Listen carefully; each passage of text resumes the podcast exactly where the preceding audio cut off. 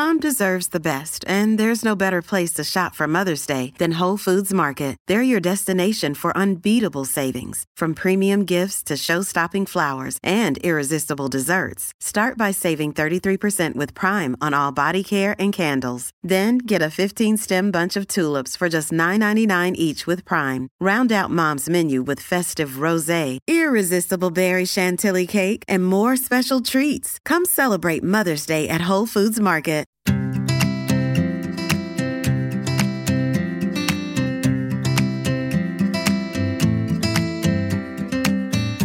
Hi, I'm Ella Mills, the founder of Deliciously Ella, and this is our podcast, Delicious Ways to Feel Better.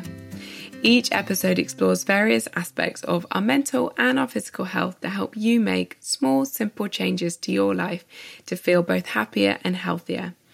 So, today we're looking at focus and our ability to feel more connected, more present, more aware, and by proxy, happier. But we recorded this episode a few weeks ago, and I've been really umming and ahhing about whether or not continuing on the podcast on these sorts of themes feels trivial and perhaps not exactly the right thing to do with what feels like a unfolding and really terrifying crisis that's happening in Ukraine with the absolutely brutal invasion by Russia. I'm recording this now on day 5 of the invasion and it feels challenging to know whether to record this and release it or not on on balance it feels that it probably is helpful, but I just wanted to flag that before we get into the conversation because I appreciate there is a huge amount of emotion, of fear, of nervousness, and of course, we're only seeing the smallest fraction of feeling the most minute fraction of what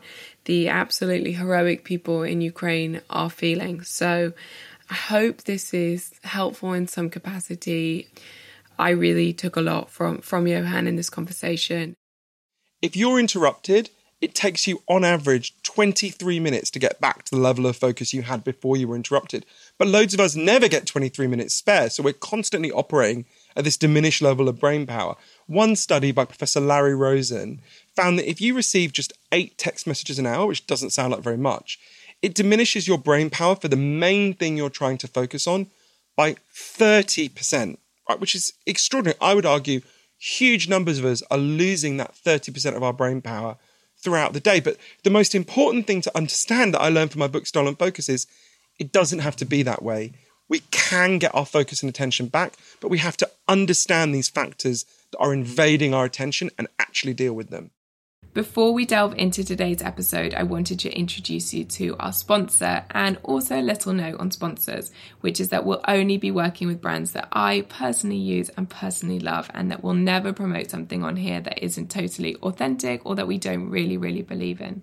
So, for the next few months, our podcast sponsor is going to be Simprove, a supplements company that I've been using to support my gut health for about five years now. So, I've been using it for years and years before I started working with them. I know gut health is such a prevalent topic at the moment, and we're going to have a mini episode specifically on eating for gut health at the end of January, as I know it's something so many of you are interested in too.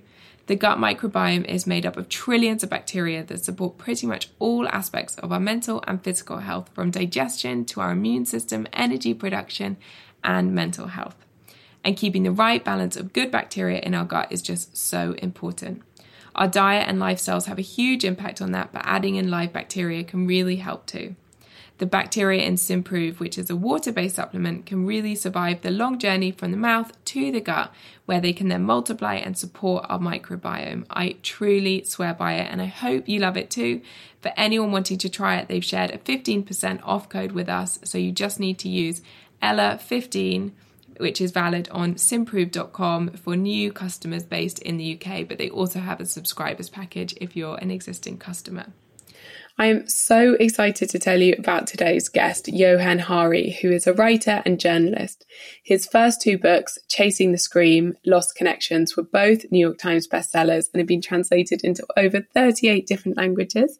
His TED talk on addiction and depression has also been viewed more than 80 million times. So I'm sure I'm not alone in saying that we really need his help because it can be incredibly difficult at times to stay focused on the task that we're doing. And I know I wish that I could get some of that focus back. So today we're going to be talking to Johann about his latest book, Stolen Focus, which explores just that. In the research for his latest book, he's traveled all over the world to interview and learn from the leading scientists investigating why we're losing our focus, the link that that has to our well-being, and also to start to develop the solutions and the questions that we really need to delve into. So welcome, Johann, and thank you so much for joining us today. Hey, Ella. I'm so happy to speak with you.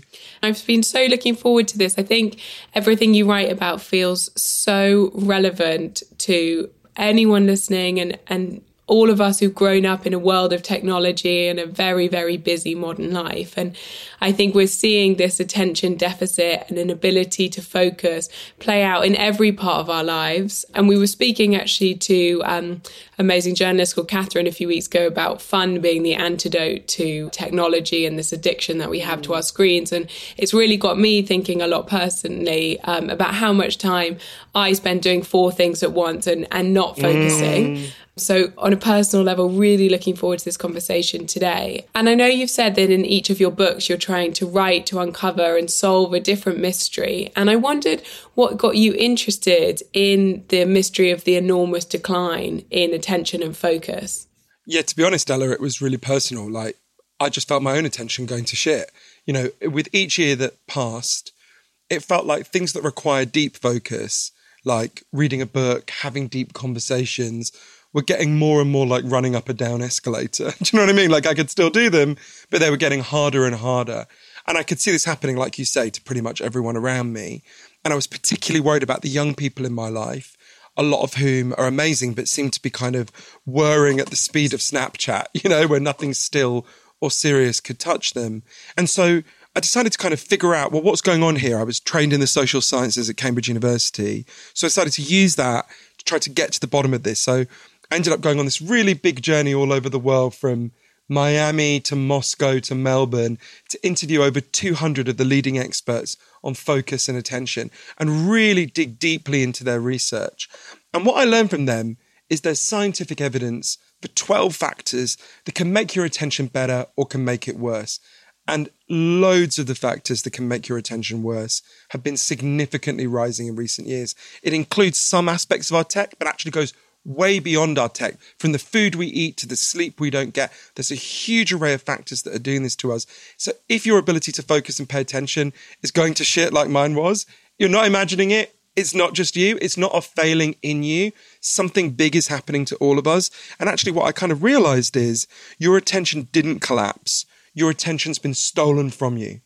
And once you understand that and what's stealing it, it opens up a whole different set of solutions that we can pursue together to this problem. And one of the things I thought when I was reading your book, you know, we've talked quite a lot on here about happiness and it's it's not really a tangible concept in some ways. It's a sort of fleeting concept that so many of us are chasing. But I've certainly found, and I, I, know from so many people we've interviewed, that there is this really deep connection from an ability to stay present, which is obviously so innately linked to being able to be focused, and a sense of happiness. And I wondered how you felt that linked into your research. Oh my God, so many ways. I mean, the thing that made me decide to write the book was a, re- a moment that really drove home to me that we're having this crisis in being present. Because for a long time, I'd been thinking about this subject, but think I was afraid to look into it, to be honest. I was worried about what I would find. And I think I was a bit ashamed about my own attentional lapses. And the thing that made me realize I had to look into it was it might sound strange. So I've got a, someone in my life, I call him my godson, Adam, in the book. That's I've slightly changed some of the details for reasons that become obvious. And when he was nine, he developed this brief but freakishly intense obsession with Elvis. And what was particularly cute about it was that he didn't know that Elvis had become a cheesy cliche. So he would sing like Viva Las Vegas or Suspicious Minds with all the kind of heart catching sincerity of a little boy who genuinely believes it's cool. And every night when I tucked him in, he would get me to tell him the story of Elvis's life, right? And one night I was telling the story and I mentioned obviously Graceland where Elvis lived. And he, and he looked at me really intensely and he said, Johann, will you take me to Graceland one day? And I was like, yeah, sure. The way you do with nine year olds, knowing next week it'll be Legoland or whatever. And he said, no. Do you really promise? Do you swear you'll take me to Graceland one day? And I said, I absolutely promise. And I didn't think of that again for 10 years until everything had gone wrong.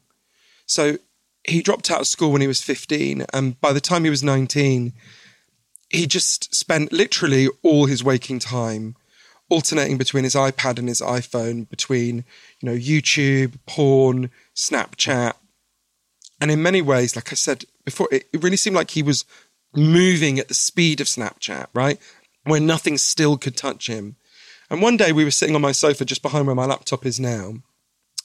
Oh, isn't it funny? I feel emotional even thinking about it. And we were we were sitting on the sofa, and all day I had been trying to get a conversation going with him, and I couldn't because he was just staring at his devices. And to be completely honest with you, I wasn't that much better, right? I was staring at my own devices. And I suddenly remembered this moment all these years before. And I said to him, Hey, let's go to Graceland. And he was like, What? He didn't even remember this moment when he was nine. I was like, no, let's let's break this numbing routine. Let's get out of here. Let's go all over the south. But you've got to promise me one thing: that when we go, you'll leave your phone in the hotel during the day, right? Because there's no point going if you're just going to stare at your phone all day. And he said, yeah, I could see it excited something in him, and that he wanted to break this routine. That he wasn't happy. So two weeks later, we flew from Heathrow to New Orleans, which is where we started. A couple of weeks later, we got to to Memphis to Graceland.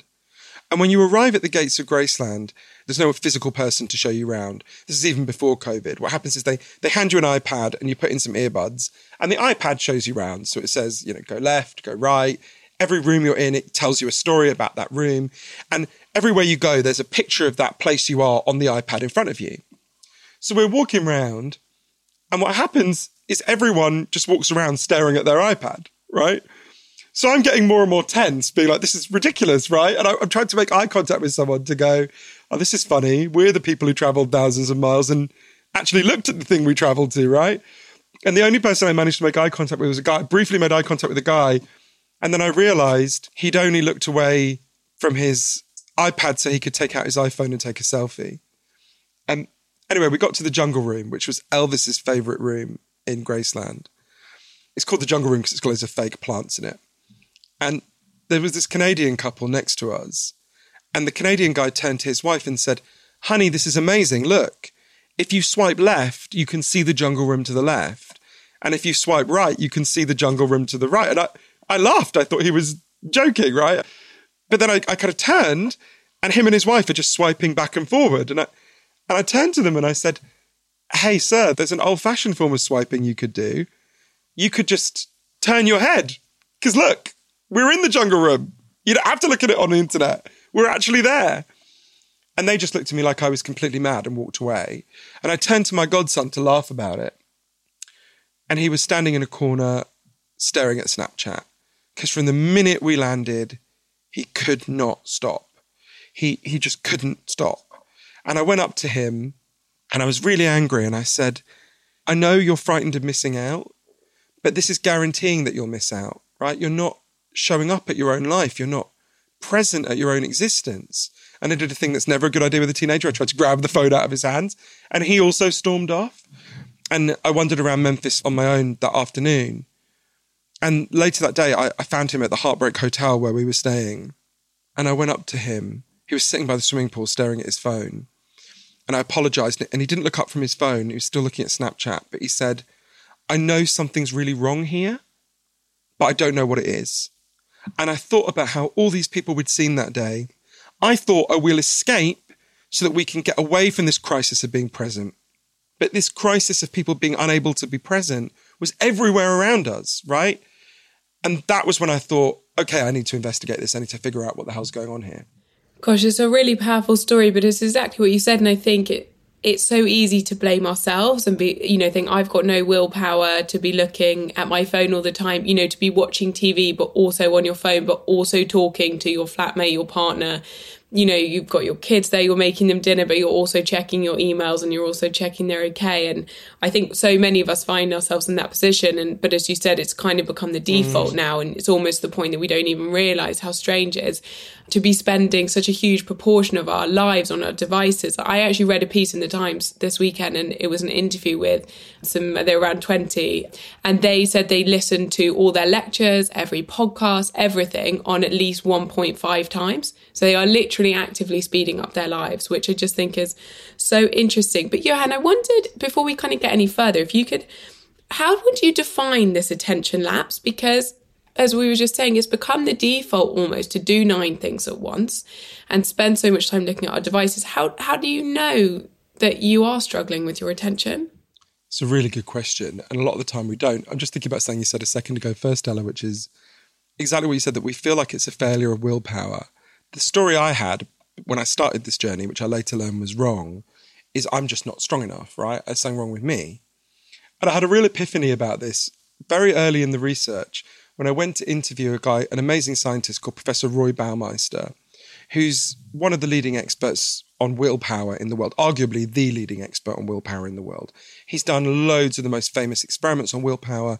He's researched willpower for 30 years. He wrote a book called Willpower, right? So he, he's the guy. And I went to interview him and I said, I'm thinking of writing a book about why we're struggling to focus and pay attention. I'm just interested in your insights. And he said something like, the exact words are in the book. You know, it's interesting you say that because I found my attention's gotten really bad. I just play video games on my phone all the time. But I was sort of sitting opposite him and I was like, I didn't say this obviously, but I was like, wait, didn't you write a book called Willpower? Aren't you the leading expert on willpower? Like, if even you are saying, oh my God, I play Candy Crush all the time, I suddenly thought, whoa, maybe the answer doesn't lie in willpower. Maybe there's a wider answer here because it was almost like that moment at the end of the movie Invasion of the Body Snatchers where they realize everyone's been body snatched, right? I was like, if even he's saying that. But the question you asked is really important. But how do we know? Because in a way, what's happened is we've fallen for a delusion. We can feel something's wrong, but we can't quite see how. And I, this began to fall into place for me when I went to MIT, the Massachusetts Institute of Technology, and interviewed one of the leading neuroscientists in the world, an amazing man named Professor Earl Miller. And he said to me, Look, there's one thing about the human brain you've got to understand more than anything else. You can only consciously think about one or two things at a time. That's it. This is just a fundamental limitation of the human brain. The human brain has not significantly changed in 40,000 years. It's not going to change on any time scale any of us are going to see. You can only think about one or two things at a time. But what's happened is we've fallen a massive delusion. The average American teenager now believes they can follow six or seven forms of media at the same time. So what happens is scientists get people into labs and they get people, not just teenagers, older people as well, to think they're doing more than one thing at a time, right? To give them more than one task. And, and they track them. And what they discovered is you can't do more than one thing at a time. What you do is you juggle very quickly between them. Like you're saying, you're cooking the kids dinner, you're doing this, you're doing that, you're switching, switching, switching. And it turns out that comes with a really big cost. The, the technical term for it is the switch cost effect. When you try and do more than one thing at a time, you will do all the things you're trying to do much less competently. You'll make more mistakes. You'll remember much less about what you do you'll be less creative. And exactly what you're saying that we, we can feel like something's wrong, a bit like my godson saying, I know something's wrong, but I don't know what it is. We can feel something's wrong, but we don't quite understand. That's one of the 12 things that are bearing on our attention. And it sounds like when I describe that, I think a lot of people listening will be like, yeah, I get that. But they'll think, well, that must be quite a small effect. This effect is huge. One study by Professor Larry Rosen found just receiving eight text messages an hour, which doesn't sound like very much, reduces your brain power for the main thing you're trying to focus on by 30%, right? That's a big, I would argue most of us are losing that 30% of our brain power throughout the day. Or think about another example Hewlett Packard, the printer company, who always calls paper jams in my experience, I'll never forgive them. They called in a scientist to do a study on their workers. It's a very small study, but it's backed by wider evidence. And he split their workers into two groups. And the first group was told, just get on with your task, whatever it is, and you won't be interrupted. And the second group was told, do whatever your task is, but you're going to have to answer a heavy load of email and phone calls. So basically, how most of us live, right? And at the end of it, the scientist tested the IQ of both groups. what he discovered is the group that had not been interrupted scored on average 10 IQ points higher than the group that had been interrupted. To give you a sense of how big that is, if you and me got stoned now, Ella, if we just smoked a fat spliff together, our IQs would go down in the short term by five points. So being chronically distracted is twice as bad for your intelligence in the short term as getting stoned. You'd be better off sitting at your desk, getting stoned and doing one thing at a time than you would sitting at your desk doing what most of us do, which is not getting stoned, but being constantly interrupted. To be clear, it would be better to be neither stoned nor interrupted. But this is why Professor Miller said to me, We are living in a perfect storm of cognitive degradation as a result of being interrupted all the time. Does that ring true to you? that couldn't honestly resonate more. I'm actually quite embarrassed to say last year, having become quite acutely aware of this, and I think becoming a parent had really exacerbated it for me because I was, I realized I was with my very small newborn and I was still on my phone. And I did this, I think it was 10 week mindfulness course, and I was quite taken aback by how difficult I found some of the quite small tasks each week, such as leaving your phone at home and going to do a small task with 100% attention on that. So I did it, it was just during lockdown, and we've got a coffee shop about five, six minutes walk away. And I would do that. I would leave it there. I would go on my own and I would walk there and I would get a coffee and I would really try and focus on every sense of that coffee, how the coffee cup felt, mm. how hot it was, how each mouthful felt, what was exactly around me, how did it feel as my foot hit the pavement, the flowers, you know, was spring blossom, etc. And just so aware every time my mind went to whatever I was doing next, bring it back. Where is my feet? Where are my feet? How does the coffee taste, etc. And it was so extraordinary to realize the simple things that you're missing because so much of the time when you go and do those simple things like get a coffee you're also thinking about your next meeting and you're also aware of your phone in your pocket or you're texting someone and you're trying to do an order and you're doing this. And I just realized how much I was doing that and how much I felt it was taking away from my life which really sparked my own interest in in what you're doing. I think you've put that brilliantly. And I think it's interesting to think about the layers of this problem, right? Because often some people, some people go, oh, oh, distraction, it's an irritation. And what you're describing rightly is how this problem goes much deeper than that. I would say to anyone listening, think about anything you've ever achieved in your life that you're proud of, whether it's starting a business, being a good parent, learning to play the guitar, whatever it is. That thing that you're proud of required a huge amount of attention and focus. And when attention and focus break down, your ability to achieve your goals breaks down. Actually, your ability to solve your problems breaks down. And one person who really helped me to think about how deeply it challenges your life when you can't focus is an amazing guy called Dr. James Williams, who did work at the heart of Google and was horrified by what they were doing to people's attention. One day he spoke at a tech conference full of people who were designing the apps that obsess us and our kids. And he said to them, if there's anyone here who wants to live in the world that we're creating, please put up your hand now. And not one person put up their hand because they're horrified by what they're doing to us. Um, so he quit and he became, I would argue, the leading philosopher of attention in the world. I went to interview him in Moscow, where he lives now because his wife works for the, the World Health Organization. And, and he helped, gave me this framework that I think really speaks to what you're talking about, Ella. So he said there's kind of three layers of attention, three kinds of attention. I would argue there's four. So the first layer is what he calls your spotlight.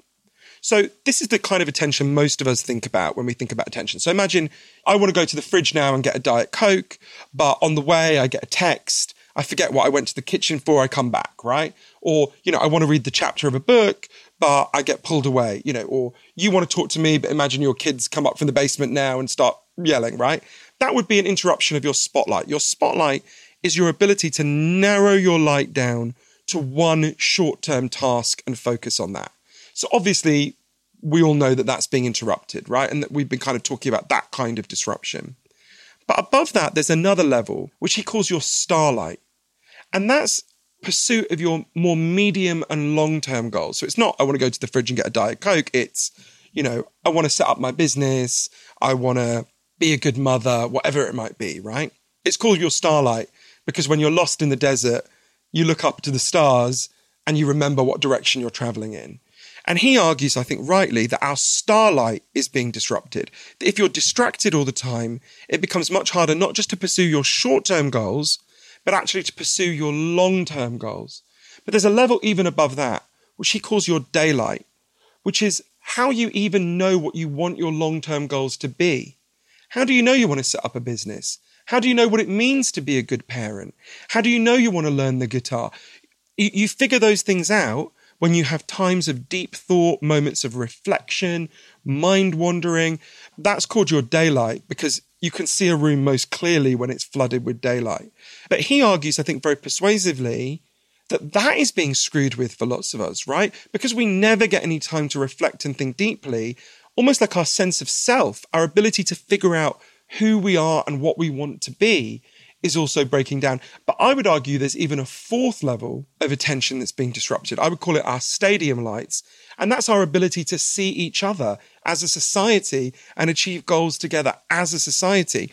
I don't think it's a coincidence that we've got a huge attention crisis at the same time as all over the world we're having big political crises because we can't listen to each other without screaming abuse at each other. We can't achieve collective goals, even about things as big as COVID or the climate crisis. So I actually think our attention, that thing you're describing that seems so small, I can't be present with this coffee cup, has so many levels of problems that then causes throughout our lives.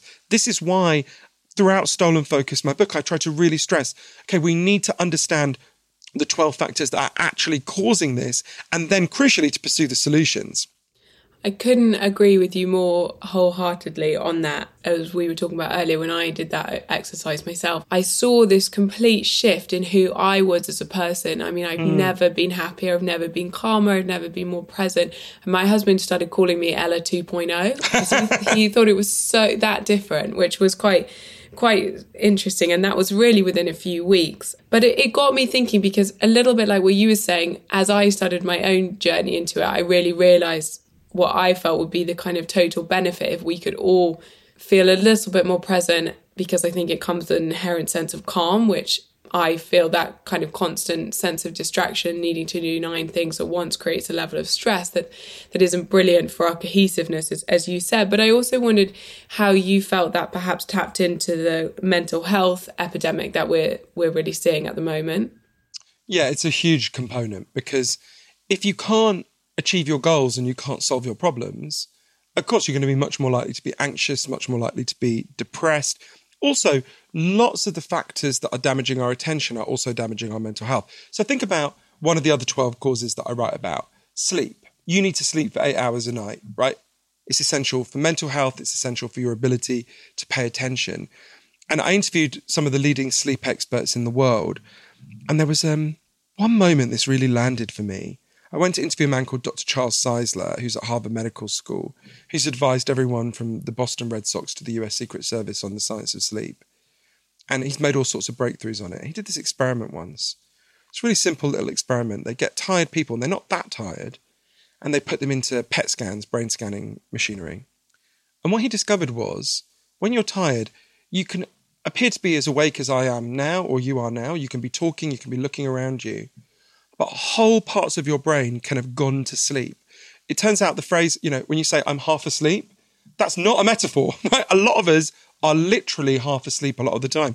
In fact, if you stay awake for just 19 hours, which doesn't sound like very much, especially not to someone like you who's got small kids, your ability to focus and pay attention degenerates as much as if you had got legally drunk. And there's lots of reasons for this, but one reason is we think of sleep as like a passive process you know, you're not doing anything. In fact, sleep is an incredibly active process. Professor Roxanne Prichard, who I interviewed at the University of Minneapolis, explained this to me really well. When you're awake, the whole time you're awake, your brain is building up something called metabolic waste, what she calls brain cell poop, right? Whole time you're awake, a kind of brain cell poop is building up in your brain. And when you go to sleep, your brain starts to clean itself. A watery fluid washes through your brain, your cerebral spinal fluid channels open up, and it takes this brain cell poop down out of your brain into your liver and then obviously out of your body. If you don't sleep properly, if you don't get eight hours, your brain doesn't repair. Your brain is literally clogged up. So, you know that kind of hungover feeling you have when you're tired? Again, that's not a metaphor. Your brain is clogged up like if you were drunk. You know, we sleep 20% less than we did a century ago. Children sleep 85 minutes less than they did a century ago. And that's particularly, obviously, as you know, the last third of the book is about what's happening to our kids. And this is one of the huge factors that's happening to our children, you know, when children don't sleep, it tends to manifest as mania and an inability to focus and running around a lot, right? And all these factors interact with each other. So think about the sleep element interacting with the tech element. We all know if you haven't had a good night's sleep, the next day you're much more likely to just mindlessly scroll through Facebook or TikTok or whatever it is, compared to if you rested well. So you can see how a lot of the changes that have happened, like in our sleep or in the food we eat, I can talk about that, or, or any of these other 12 factors, they all kind of feed into each other. The more tired we get, the more vulnerable we are to the technological hacking. The more we eat food that causes energy spikes and crashes, I can explain that. The more vulnerable we are to not sleeping well. These things all interact with each other. But one of the good things about that is once you start to unpick these things, you can get into a positive spiral instead of what we're in now, which is a negative spiral. Absolutely, as you said, there's such a extraordinary interplay between all the factors that you go through. So I wondered if we could get into a little bit more detail. I know we've already touched on some of these 12 causes from sleep, obviously, and, and task switching. But but let's talk about the food we eat because that obviously feels particularly relevant to to us. Yeah, and I want to be clear, I literally had a McDonald's breakfast, so I don't say this with any sense of superiority at all. On the contrary, this is of all the 12 causes that I write about in Stolen Focus, this is both the one that most surprised me and frankly the one on which I've made the least progress in terms of my own changes. So there's this really interesting new movement, I know you know about this, Ella, called nutritional psychiatry, which is psychiatrists who are looking at how the ways we eat affect the way our brains work. And it's a really fascinating movement. I can introduce you to some of the leading people if you like, because I think you'd find them fascinating, really important thinkers. So I went and interviewed loads of them. And I learned from them there's evidence for at least three ways in which the way we eat at the moment, most of us, is profoundly damaging our focus and attention. The first way is so imagine you grow up eating kind of the standard breakfast that I grew up eating. You either have sugary cereal or you have like, you know, white toast with butter on it. What that does is it releases a huge amount of energy really quickly into your brain. It releases a whole load of glucose.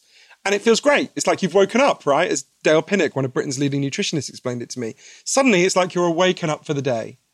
But because it's released so much energy so fast, what happens is you get to your desk an hour or two later, or your kid gets to their school desk, and you experience a really big energy crash. And that gives you brain fog, where you just can't think generally until you've had another sugary carby treat, right? And what happens is the way we eat at the moment puts us on a roller coaster of energy spikes and energy crashes throughout the day. And the way Dale put it to me is it's at the moment it's like we're putting rocket fuel into a mini. Right, it'll go really fast and then it'll just stop. Whereas if you eat food that releases energy more steadily throughout the day, as most of our ancestors did, if you eat, I don't know, if you had, say, for example, porridge in the morning, that releases energy more steadily you don't get these patches of brain fog, your attention is much better. The second way in which the way we eat is damaging our focus is for your brain to work fully, optimally, you have to have certain nutrients in your diet. And our diets are chronically lacking a lot of these nutrients. an obvious example would be omega 3s, which are found in fresh fish and sardines. Most of us are not getting enough of that. And sadly, supplements don't cut it, they don't make up for the difference because your brain doesn't absorb nutrients from supplements in anything like the same way it absorbs them when you consume them in foods.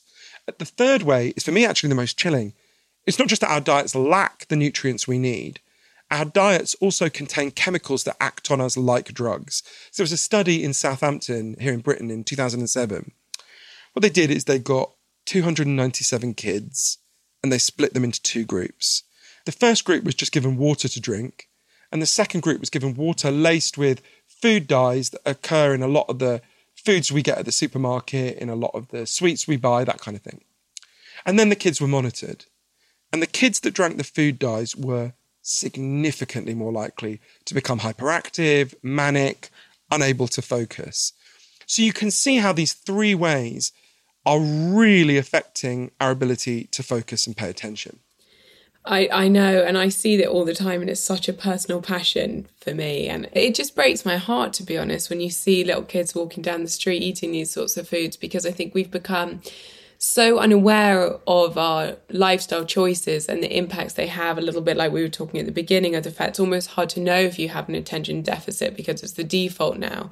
It's the default now to eat a diet that's so harmful for our health, our mental health, obviously our focus within that, you know, to not sleep enough, to have chronic stress, to not exercise, to not take care of our mind. And the more I learn, the more passionate I feel about, about having the conversations that we're having today to try and support as many people as we can in kind of unveiling the lid or, on the reality of where we really are.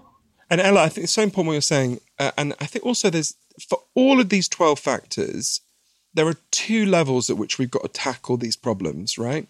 So I think of them as sort of defense and offense. So there's all sorts of individual changes we can make in our own lives to protect ourselves and our children.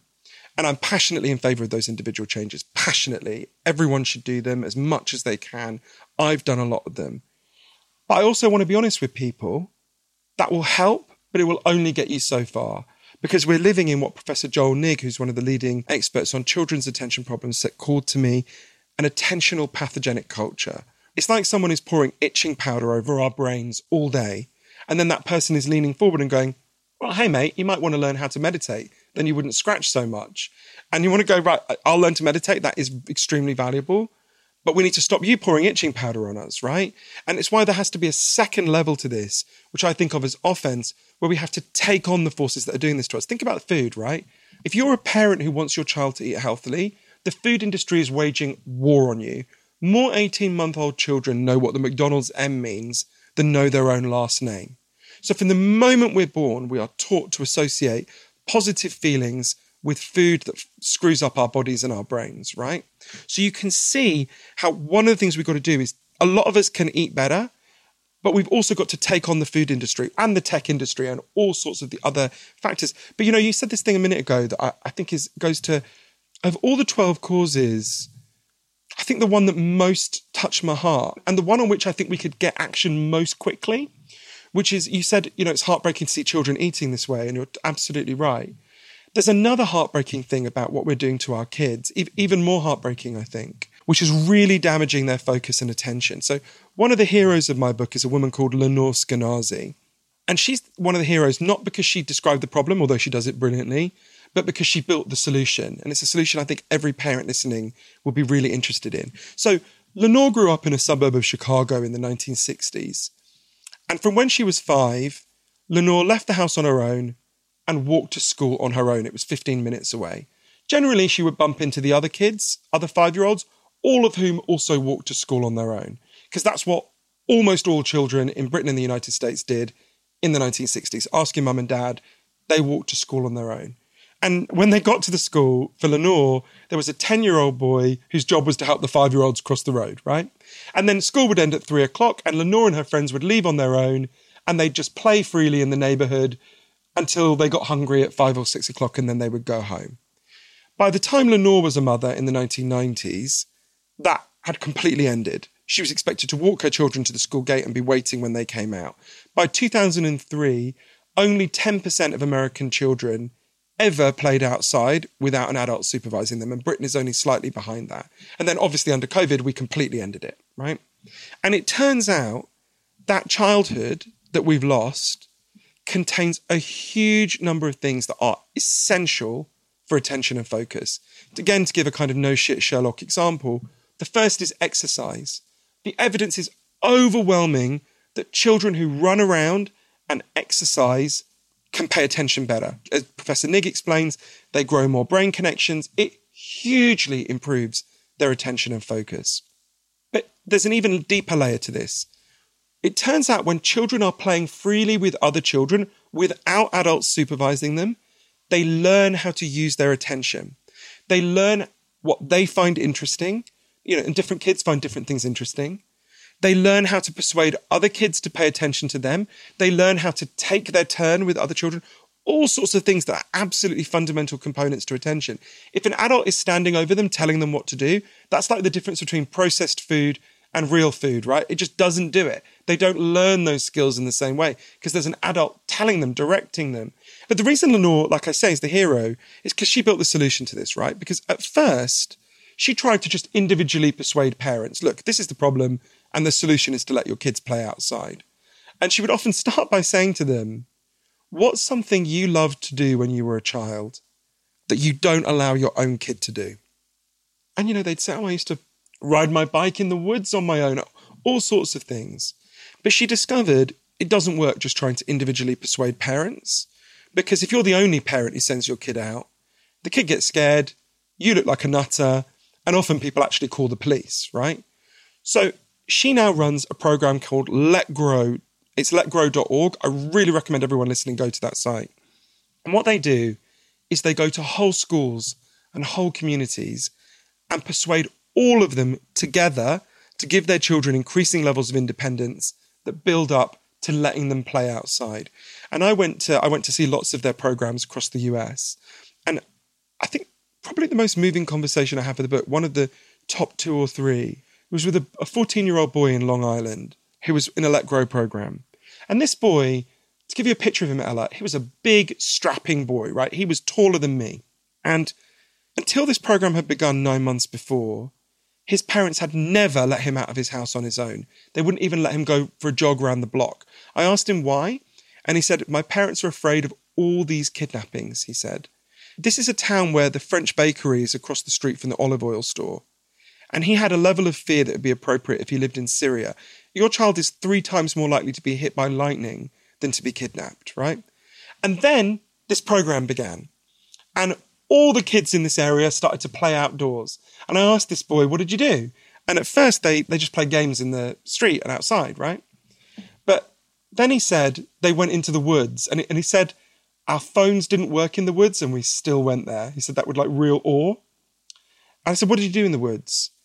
And he said, We built a fort.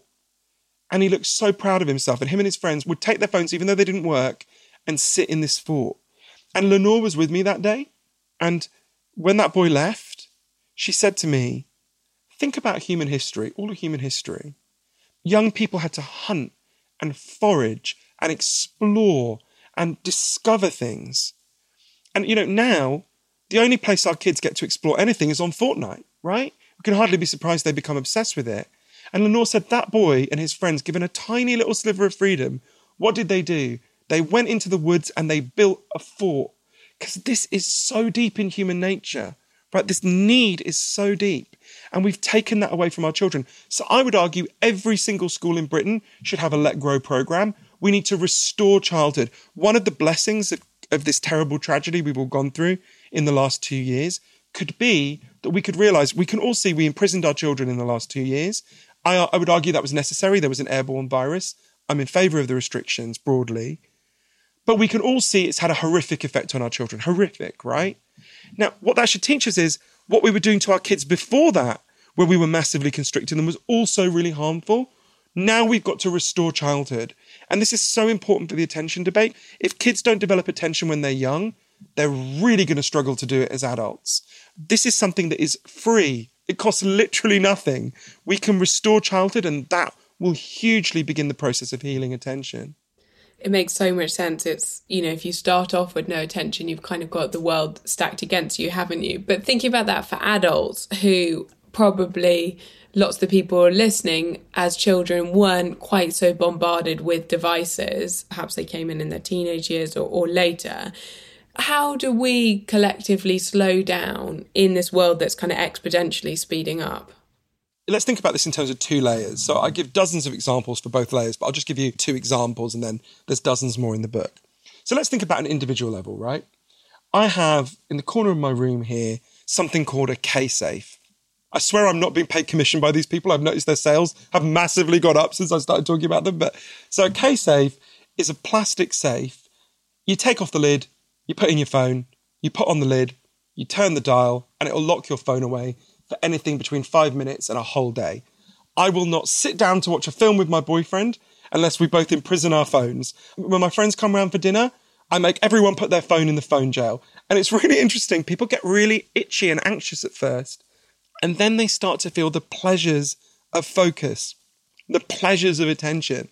And the pleasures of focus are so much greater than whatever shitty message you might be getting from Facebook, right? So that's one example. I also have on my laptop an app called Freedom, which can either cut you off from specific websites, say you were addicted to Twitter, or from the entire internet for however long you tell it to. So that's an example of a personal intervention. I use both of those for four hours a day so I can write. I wouldn't have been able to write my book if I hadn't done that. So that is an example. I give dozens and dozens more in the book of things individuals can do. But I'm very conscious, lots of people listening will hear me say that, that I do that for four hours a day and think, fuck off, mate, I can't do that. My boss could message me. I, I would get in trouble. I can't do that. And they're absolutely right. Me saying to them that advice is not, in the current environment in which we live, it's not a lovely piece of self help advice. A lot of people will experience it as a taunt, which is why we need to have this second collective level where we fight for it to be possible for everyone to do that. So I'll give you that can sound very fancy and very abstract. Let me give you a concrete example of a place I went where they achieved that. In France in 2018, they had a huge crisis of what they called le burnout, which I don't think I need to translate. And the French government, under pressure from trade unions, set up an inquiry to figure out well, why is everyone getting so burned out? What's going on? And they discovered one of the key reasons was that 35% of French workers felt they could never stop checking their phone because their boss could message them at any time of the day or night and if they didn't answer they'd be in trouble. And it was just exhausting people. It was uh, they couldn't spend uninterrupted time with their children. They couldn't ever really feel they got any headspace. I mean i remember when we were kids ella the only people who were on call were the prime minister and doctors. And even doctors weren't on call all the time right? We've gone from it being basically no one to almost half the economy being on call all the time. So to solve this problem, the French government introduced a new law which gives every worker a right. It's called the right to disconnect. It's very simple. It takes two parts. Every worker has to have their work hours written down and defined in their contract. And every worker has the right to not check their phone or email after those work hours are finished unless they're being paid overtime. And so I went to Paris, obviously before the plague, to sort of talk to people about how this had affected their lives. You know, just before I was there, Rentokil, the pest control company, were fined 70,000 euros for trying to get one of their workers to check his email an hour after he left work. Now you can see how France is not some hypothetical science fiction construct, right? France exists.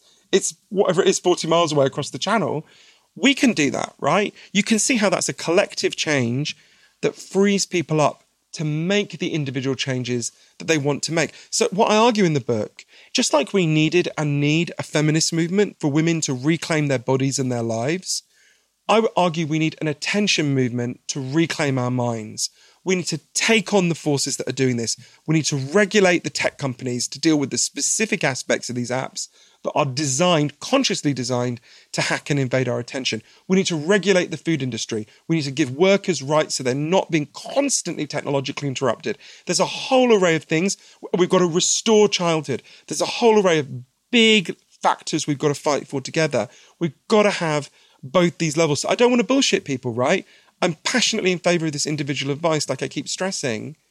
It will help, but in a society that's pouring acid on your attention all the time, we've also got to deal with the people who are pouring acid on our attention, right? We've, we've got to do both, and we absolutely can do both, but it requires a shift in psychology. And this goes right back to what you said at the start, Ella.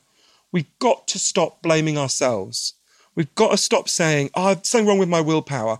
I met the man who's the leading expert in the world on willpower, and he couldn't solve it, right? Willpower isn't going to get us there.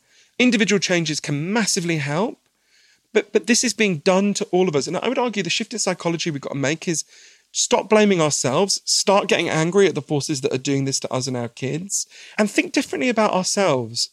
We are not medieval peasants begging at the court of King Zuckerberg for a few little crumbs of attention from his table. We are the free citizens of democracies, and we own our own minds. And we can take them back if we want to. But at the moment, we're in a race. On the one side of this race, You've got all these 12 factors that I write about in Stolen Focus that are invading our attention. And lots of them, if we don't act, are going to get worse. Paul Graham, one of the biggest investors in Silicon Valley, said the world will be more addictive in the next 40 years than it was in the last 40. Think about how much more addictive TikTok is to your kid than Facebook. Okay, now think about the next iteration, the next TikTok, the, the metaverse, all of these things. So that's one side of the race, these factors that are invading our attention. On the other side of this race, we've got to have a movement of all of us saying, no, No, you don't get to do this to us. No, this is not a good life. This is not what we want for us and our children. We choose a life where we, sure, we have some speed and we have some fun and we have our devices, but we also want a life where we can think deeply, where we can focus, where we can mind wander, where we can make sense of our lives, where we can read books, where our children can play outside. That's the life we want. That's the life we can get to, but we won't get it unless we fight for it. Gosh, it's certainly a rallying call for action, isn't it? And I feel very inspired. And I'm not just saying that. I, I so appreciate your extensive knowledge and passion for the topic because it, you said, I think, right at the beginning, it's really easy to say, this doesn't really matter. Why does it matter that I spend this bit more time on my phone? But actually, as you start to distill and peel back all those layers, you realize like it's fundamentally disrupting the total nature of our society, which is obviously deeply concerning and, and deserves that, that really kind of passionate call for action. I wondered if there were three take homes for our listeners, the three things that everyone should know about why we can't focus and why taking back that control of our attention is, is just so important. I wondered what you'd say they were. Oh God, there's so many. It's difficult for me to distill it down to three. But I would, I guess, I would say, firstly, we don't have to tolerate this. This isn't a force of nature. This is something that is being done to us, and we can stop it being done to us. That's one thing I would say. The second is I would talk about flow. I think this will really help people who are listening. So, everyone listening will have experienced a flow state, even if you don't know the term. A flow state is when you're doing something that's really meaningful to you and you just totally get into it. And your sense of time falls away, your sense of ego falls away. The way one rock climber put it is flow is when you feel like you are the rock you're climbing. And it turns out flow is really important, is actually the deepest form of attention that human beings can provide. And really important because it's also the once you get into it it's the easiest form of attention to provide. When you're in a flow state it's not like memorizing facts for an exam where you're like oh shit what year did henry viii die or whatever. It, it just flows really easily. And different people get into flow doing different things. For me it's writing. For you it might be you know rock climbing playing a guitar painting a canvas making bagels doing brain surgery it could be could be anything anything that's meaningful so I wanted to figure out okay, if this is a gusher of attention that exists inside all of us, and it is, where do we drill to get that gusher, right? How do we do it? So I went to interview an incredible man named Professor Mihaly Csikszentmihalyi, who is the man who first discovered flow states in the 1960s, used the phrase, and studied them for 50 years. And he discovered a huge number of things. But I think for anyone listening who wants to get into a flow state, there's three of his findings that I think will really help you. The first is you want to, there's no guarantee, but you want to maximize your chance of getting into a flow state. Do these three things. The first is you've got to narrow down to one goal and for a while set aside all your other goals. If you're trying to do two things, three things, four things at a time, you won't get into flow. Secondly, you've got to choose a goal that's meaningful to you if a goal isn't meaningful to you, your attention will slip and slide off it. So maybe your goal is to play the guitar. If I try and play the guitar, it sounds like a cat is being murdered, right? So I'm not going to get into flow doing that. Thirdly, and this is a little bit counterintuitive, but it will really help if you choose something that is at the edge of your comfort zone, at the edge of your abilities. So let's say that you're a kind of medium talent rock climber. You don't want to just try and clamber over your garden wall, it's too easy.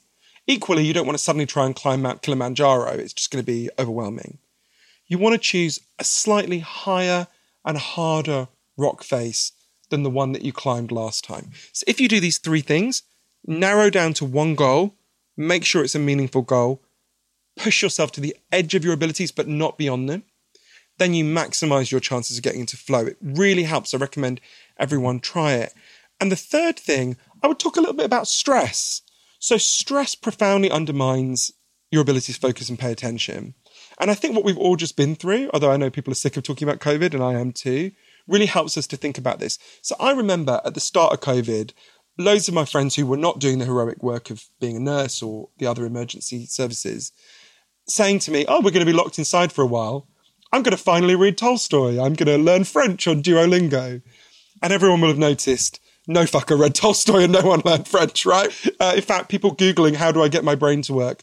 went up by 300%. And I think the reason can help us as we get out of COVID as well.